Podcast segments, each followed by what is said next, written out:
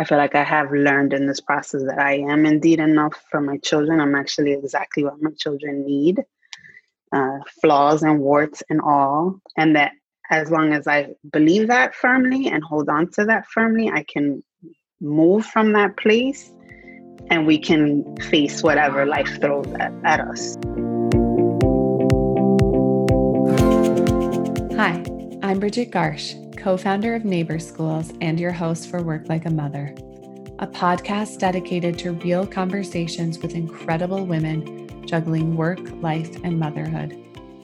Today, I'm beyond excited to sit down with Loira Limbal, Senior Vice President of Firelight Media, documentary filmmaker, and DJ. When I heard about the premise of Loira Limbal's documentary, I knew we needed to get her on the show. Through the Night is a documentary that explores the personal cost of our modern economy through the stories of two working mothers and a childcare provider whose lives intersect at a 24 hour daycare. Neighbor Schools is constantly trying to highlight the selfless, incredibly hard work of childcare providers, and we were so excited to hear about Loira's documentary that will be released in May 2021 on PBS. But not only is Loira the director of this incredibly important film, she's also the mom of two and has so many wise words about being a working mom. Growing up, Loira was the oldest of four, and she spent a lot of time translating for her mom and helping out with her younger siblings. Like so many women, her mom had to work to provide for the family, but she also needed childcare in order to work. Today, Loira's financial situation is different than her mother's was, but as she raises her two children, she still doubts herself. My mom made it work on so much less. How dare you complain or struggle given your circumstances? What do I have to complain about? In answering that question, she's embraced a new mindset and worked to channel her mother's strength. If my mom can do it, I can do it too. And Loira has done it all from directing documentaries while working a full time job and continuing her passion as a DJ and being a single mother to two kids. Welcome. Thank you so much for joining us today. We're really excited to have you. Well, thank you for having me. Of course. I was really so thrilled to learn a little bit about your most recent project through the night. And I want to hear more. I would love to hear all about it. Sure. Um, so, Through the Night is a an intimate portrait of a, the community um, at a 24 hour daycare center in New Rochelle, New York. And we follow two working mothers uh, Shanona, who is a pediatric ER nurse and works the night shift, Marisol, who uh, is a mother of two and works three part time jobs. Uh, and then Nunu and her husband Patrick, who care for their children and the children of many other working parents at, at a home based uh, 24 hour daycare center. And so it's the, the film is um, is a portrait of their lives, um, their relationships, uh, their challenges, uh, and the ways uh, that they uh, come together to provide support for each other as a community. When did you start working on this project? Uh, we started filming in 2016. So it's been a little bit of, you know, a little over four years of the journey of making the film. And what is the status of the film now? What part of the process are you in? Yeah, we are actually, so we finished the film and we're set to premiere at the Tribeca Film Festival earlier this year in April. Obviously, that did not happen because of the pandemic. The film will eventually be on uh, POV on PBS next year in May. Uh, so right now the film is available for viewing through film festivals and uh, all of that information is is on our website which is just through the nightfilm.com where did this idea for the film come from Well, I read an article one day uh, that was shared on a mother's group that I'm a part of online. And the article was looking at the fact that people in the US, uh, many people in the US now have to work more than one job to make mm-hmm. ends meet, or, you know, and or those jobs often require uh, non standard hours, you know, irregular hours, just sort of really looking at um, the state of labor in the mm-hmm. US um, and the fact that women are already um, over 40% of the, the workforce. Uh, and so then the question was sort of like, well, then who takes care of people's kids? You know, if they're working all the time, if they're working on weekends or at nighttime. And when I read the article, the stories in it reminded me of my mother and my own childhood because my mother uh, raised us. I'm the oldest of four. Grew up in New York City. Uh, she a single mother, and she was a home health aide. Mm-hmm. So she worked the night shift too. She worked from 8 p.m. to 8 a.m. Uh, and as the oldest child, uh, I was her right hand in many ways and ended up uh, taking care of my siblings a lot uh, when babysitters would cancel or family would flake and you know she she didn't work the kind of job where she could just call out last minute mm-hmm. um, and so you know she was often put in a position where she had to decide to leave me at the time i was nine home alone with my infant sister to to care for her um, you know and i know that that's like a you know, you say it out loud and it sounds like shocking. Um, but my mother, you know, is a great mother, super devoted, like hardworking, loving. She just didn't have many options, uh, and and therefore had to make impossible decisions to figure out how to keep us alive and provide for us, and you know, walk that very fine line. And and sadly, the same is true today. Mm-hmm. Um, things have not changed, um, and they certainly have not changed in working class Black and Latino communities. Uh, we still force mothers, uh, and particularly single mothers, to make impossible decisions, you know, on a daily basis. Um, and the irony of it all, of course, now is that we now know that these are exactly the people that are essential workers. Mm-hmm. We know that these are the people whose whose labor we literally cannot do without and we treat them so cruelly you know as a society so that's you know it came from a very personal place the desire to want to tell this story uh, because i wanted to make something that you know i could think like you know my mother's in her 60s and had never seen a film that was really about her lived experience you know um, and these stories don't get told they don't get shared and this is the reality for so many working class women of color. And so I, I made it, you know, with with my mother in mind, with myself in mind, my neighbors, you know, the people I grew up with in mind. How has your mom reacted to the film? Has she seen it yet? Yes, uh, she saw it. Uh, it's it's you know it's been actually really emotional. Um, the reaction, I think, um, it, it prompted some conversations between she and I about that time period in our mm. lives, things that we had not revisited in a very long time.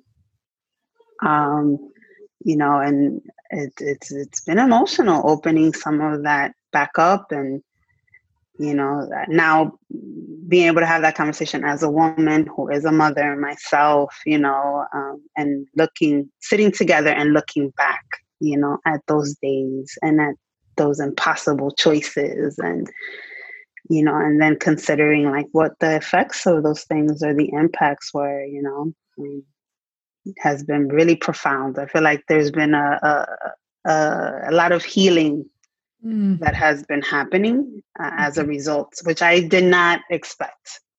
I that I did not foresee. Uh, but I think it, it is it is the power of something that you said at the top of just uh, how powerful it is to hear other people's stories, particularly if they are people uh, who you can see yourself in. To have that mirror, you know, it becomes an invitation to, to reflect, you know, uh, which is so valuable when you live, you know, in, in a life or in a situation where there isn't a whole lot of room, you know, to reflect, um, to kind of process your feelings and your experiences, you know, um, or to even just center yourself, right? Which as mothers or caregivers, that's always a huge challenge, right? Like there isn't a whole lot of room for self in that experience of caregiving. Mm-hmm. Um, so yeah, it's been really profound. Well, I feel like it's also so much of when you become a parent yourself, it makes you think about your own childhood so differently. I know when I had um, my first son, that I just came to appreciate, I think, my parents and the choices that they were grappling with or the challenges that they had to face in raising a child. And those can be small or those can be enormous, but you don't fully understand until you're you're living that experience and that that situation i'm curious to hear how becoming a mom yourself may have caused you to to think about your your childhood and your upbringing. Yeah um, i mean certainly. I, I, know for me um, i think so much of my identity growing up as a child was tied to being um, useful and helpful uh, because my mother needed my help. Uh, you know, I also, uh, our family's from the Dominican Republic. My mother, to this day, is still not fluent in English. Uh, and so I was the front for the family. You know, I was like the one that was having the conversations with all the different agencies or places or institutions that we had to interface with uh, because I spoke English and she didn't. Mm. Um, and so I think I in that I took on this role of like my being my mother's protector to some degree, even though I was a child, like I understood that like this world didn't quite see my mother the way that I saw her and you know disrespected her and you know so I was like I'm the front and you know I'll be the buffer um and now you know as because of that of becoming being such a key part of, of my identity growing up i think being a single working parent myself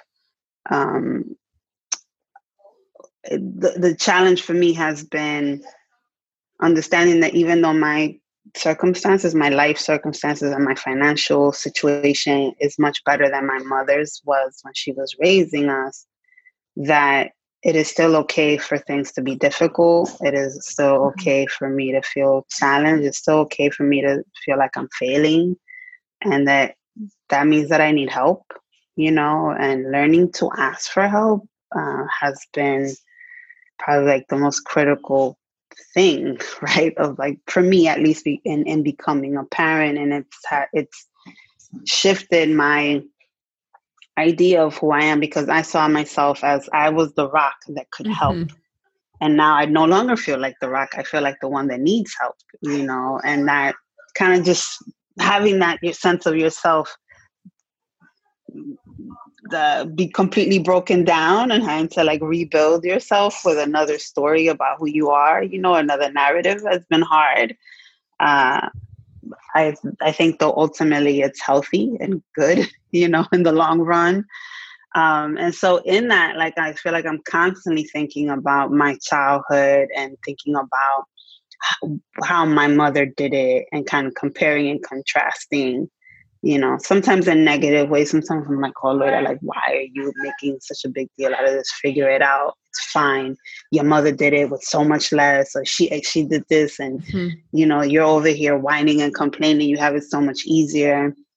I have a lot of that kind of internal dialogue, you know, uh, that that pipes up because I'm constantly thinking about, you know, uh, my childhood and her her parenting, you know, uh, and thinking about what would she do and you know and, when things come up with my children now, you know, sort of, um, and I think I'm evolving. I'm com- coming sort of to a place where I'm not using the fact that I have more privilege and access than my mother did to shut myself down. I think what I'm what it's becoming for me is like if my mother did it, I can do it.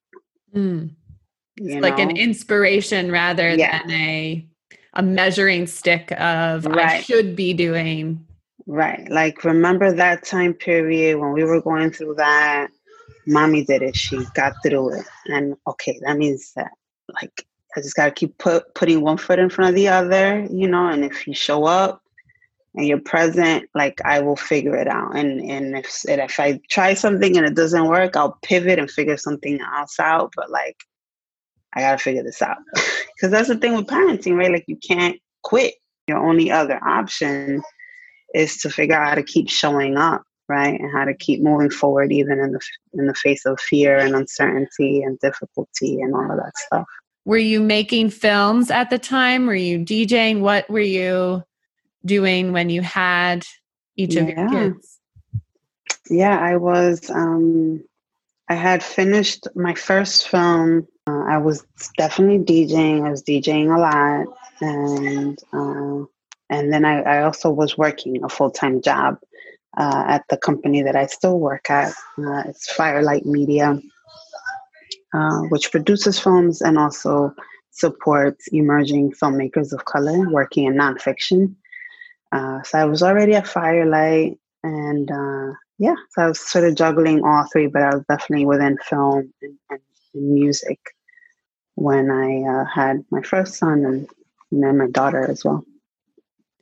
It sounds like you were juggling a lot and you continue to juggle a lot. How did you make that juggle work initially and how has that changed over time as they've gotten older? Yeah, I think um, initially I would say I definitely had periods of time where I cut back on one or more things. Um, I also, when I was pregnant with my son, uh, it was a somewhat of a high risk pregnancy and I was very scared, you know, of mm. losing uh, the the pregnancy, and uh, so I feel like with him, and uh, after he was born, I was sort of like in ostrich mode, you know, because I was like trying to make sure that you know that he was born, and then when my daughter was born, the opposite happened. Something clicked for me of like, yes, you have to, your children are your priority. But if you want your if you want to teach your children that their happiness is their own responsibility, you have to model that for them. It's not enough for you to tell them that. Hmm. Um, they have to see me doing it. And I think something about having a girl really made that click for me of you know, if she sees me, her mother who like loves to DJ and who loves to make films, and I'm not doing any of those things, you know, I'm working a nine to five job, a job that I do love and I believe in, but you know, it's also not, you know, to have my my artistic practices. If she grows up seeing this as the model, this is what she's gonna think is the model, right? Of like what you're supposed to do when you're a woman or if you become a mother.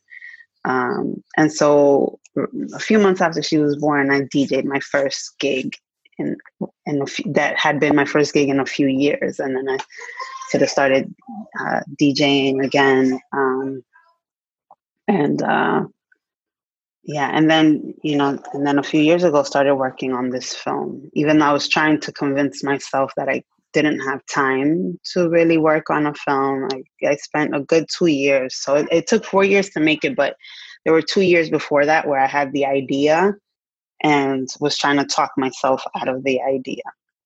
Um, because, you know, again, I was like, there's not enough time. Um, but it was something that just was, I, I, I could not let it go. It, it wouldn't, it wouldn't leave me alone the mm-hmm. idea wouldn't leave me, even though I tried to talk myself out of it. Um, and I, I, I am one someone that does believe that like we we all come, we have purpose, right? There's like purpose in life, and um, I think if you're if you get close to figuring out what your purpose is, that gravitational pull of that is so strong, you know, that it's like almost completely like irresistible. Um, which is how I feel about filmmaking um, in my life. It reminds me of their a children's book called "What Do You Do with an Idea." Have you ever read it? Mm-mm.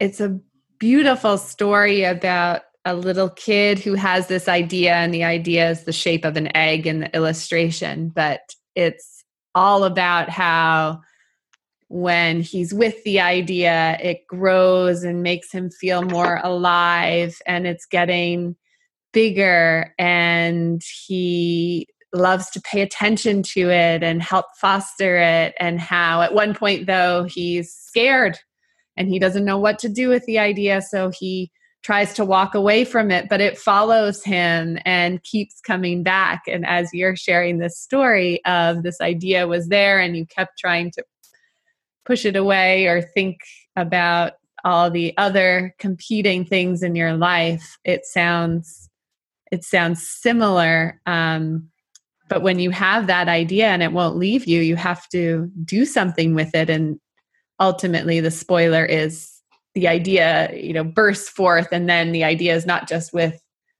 the little kid it's everywhere and it's in the mm. world and what you mm. do with an idea is you change the world Oh, that's beautiful. It's a great it's a great story and it reminds me of your work because what you're doing is you are changing the world. You're telling this story, you're bringing it forth to so many people who probably have never thought about this before mm. at all. Yeah, it's it's definitely you know obviously uh, we started make, working on this film a while ago. Um, and these are women that I've always seen as essential, right? They've been essential in my life, but very aware that society does not see them as essential. And then now to be in this moment, releasing it in this pandemic moment where there is this language of essential worker, and literally all of the main characters in the film are essential workers. You know, um, Shanona's the nurse, so she's been working throughout the entire pandemic, these seven months, you know, on the front lines at a hospital. Marisol works for a supermarket supplier. Mm. So she's been working six days a week this entire pandemic. And Nunu and Patrick have not closed the daycare, that one of the few daycares that has remained open because they care for the children of essential workers. So literally everyone in the film is an essential worker. And I didn't make the film in a COVID 19 context and couldn't have never imagined, right? Um, but I think that's the piece, right? When you have something that is this sort of purposeful idea that this is kind of how things work out, right? Like, I have a film that's about essential workers, even though I made it way before COVID 19 was even a thought on anyone's minds, you know? You've touched on this a little, but I'm curious to hear how your motherhood has inspired your work. Mm. My experience has been that there is a parallel between what mothering requires and what creates creative art artistic work requires uh, both of these things force you to face yourself and to face the kind of deepest parts of yourself, you know, both the light and the shadows within you, and to go there, deal with it, process it, move through it to do something, right? Um, and for me, what often happens was that I, f- I found like if I was confronting some sort of serious challenge on the home front, you know, with one or both of my children, um, the kind of the exercise of having to be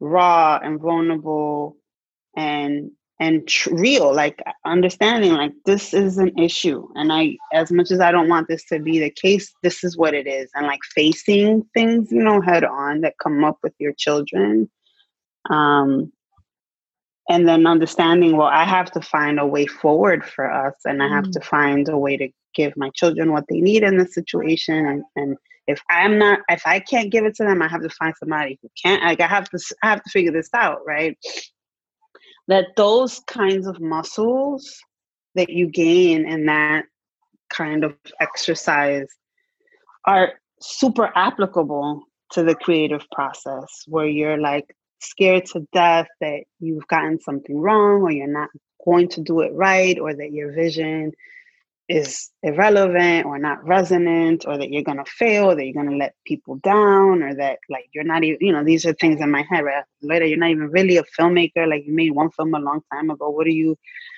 right? You know all these sort of, sort of insecurities and and then where the insecurities come from and right like you're doing i was doing it with my mothering and in my filmmaking, my mothering, my filmmaking. And so, like, if I worked through something in the filmmaking, that muscle would become stronger and I could apply it to the mothering, you know, and, and then it got stronger here and I could bring it back here. And it just was this sort of symbiosis where I literally felt like, I, I keep using the word muscle because I literally felt like, oh, I just want, I know, I, I know what muscle this situation requires on mm. set because I just used this muscle with my seven year old at home.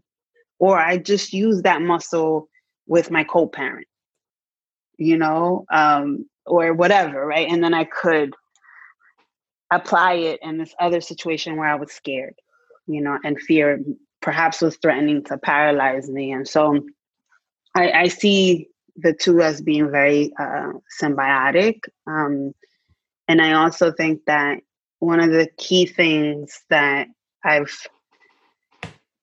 I try to practice um, in my mothering is listening and really understanding that my kids, you know, now they're seven and nine, they're no longer babies. Um, they have lots of words, they have lots of vocabulary, and have lots of opinions, and um, that they are not copies of me. They're my children, but they're their own people.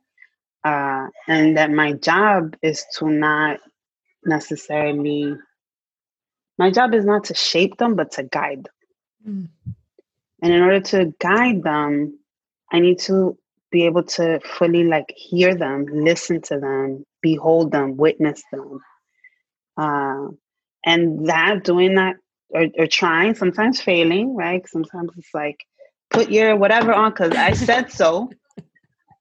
like, I'm not gonna, everything's not a negotiation. We're not gonna discuss, you know, whatever, right? But for the most part, I, I, I do lead with that intention in my mm-hmm. mothering, even if I don't always achieve it. That that is really great for communication with anybody because most people's like our, our greatest need in communications is to be heard you know and most conflicts that arise between people are a result of some sort of fear on the on somebody's part it's fear that you know then will manifest as anger or defensiveness or whatever. Um and then usually the fear is like manifesting because the person doesn't feel heard and so there is this way in which, like, in my creative practice or in my professional settings, I sometimes like I will notice the dynamics of an ex- of a situation, and I'll be like, okay, later, like, how would you deal with this if this was your nine year old? and I will use that and show up that way, and it usually is really helpful, you know. But I genuinely believe that there are these things that are super like core and simple and basic tenets of good communication that are a lot easier to exercise with children because it is about the thing.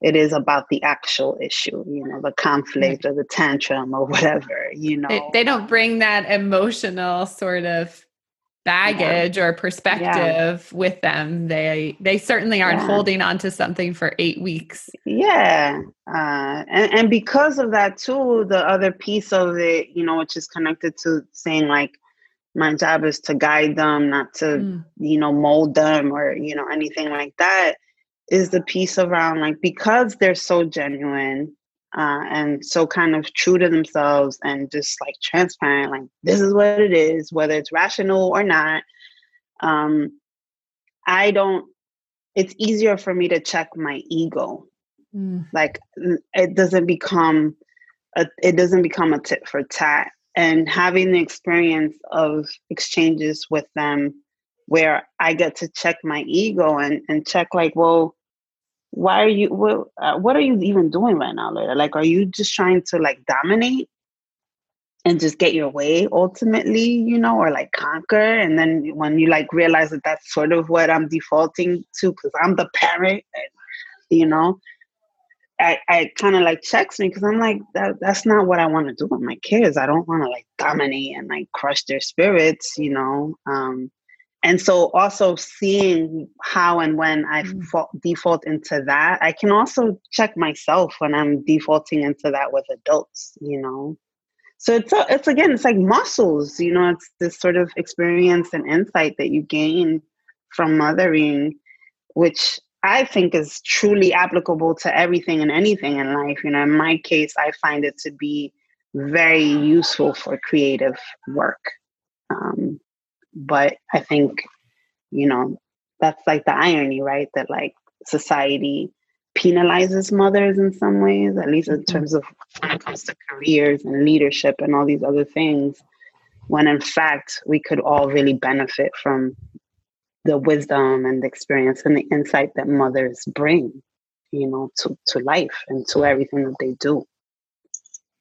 You so beautifully just explained how much you learn about the world really uh, when you become a mom and how much you've learned along the way about your yourself. What advice would you give to your pre-mom self? Hmm. that's a good question. Who i don't even remember my pre-mom self. What would i have said to her?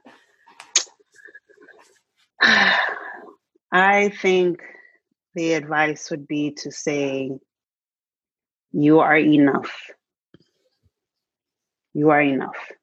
You are enough for the children that you will have. You are enough for whatever it is that you set out to do. Um, you are enough. That has also been a, a realization that has come from working on working on the film and mothering at the same time back to the symbiosis of it all. Um, I feel like I have learned in this process that I am indeed enough for my children. I'm actually exactly what my children need, uh, flaws and warts and all. And that as long as I believe that firmly and hold on to that firmly, I can move from that place and we can face whatever life throws at, at us, you know, as a team and then like for this film like i had a lot of fears about not being able to see it through because of the juggling act and um and it turns out that like i was enough for the film you know i was mm-hmm. enough for the vision and so i would say that that's the advice like you are enough Thank you so much. Thank you for spending a little bit of time with me and sharing your truly beautiful words. Um, I can't wait to share this episode with everybody. They're going to be really lucky to to have just a little bit of time with you like I have. Oh, thank you so much. My pleasure. Thanks so much for listening. I'm Bridget Garsh, and this is Work Like a Mother. I'm excited to share another amazing working mama story with you next week. But before I go, I have a quick favor to ask please help us spread the word by giving us five stars on Apple Podcasts. It's the best way for more working moms to discover our show. Thanks, and have a great week.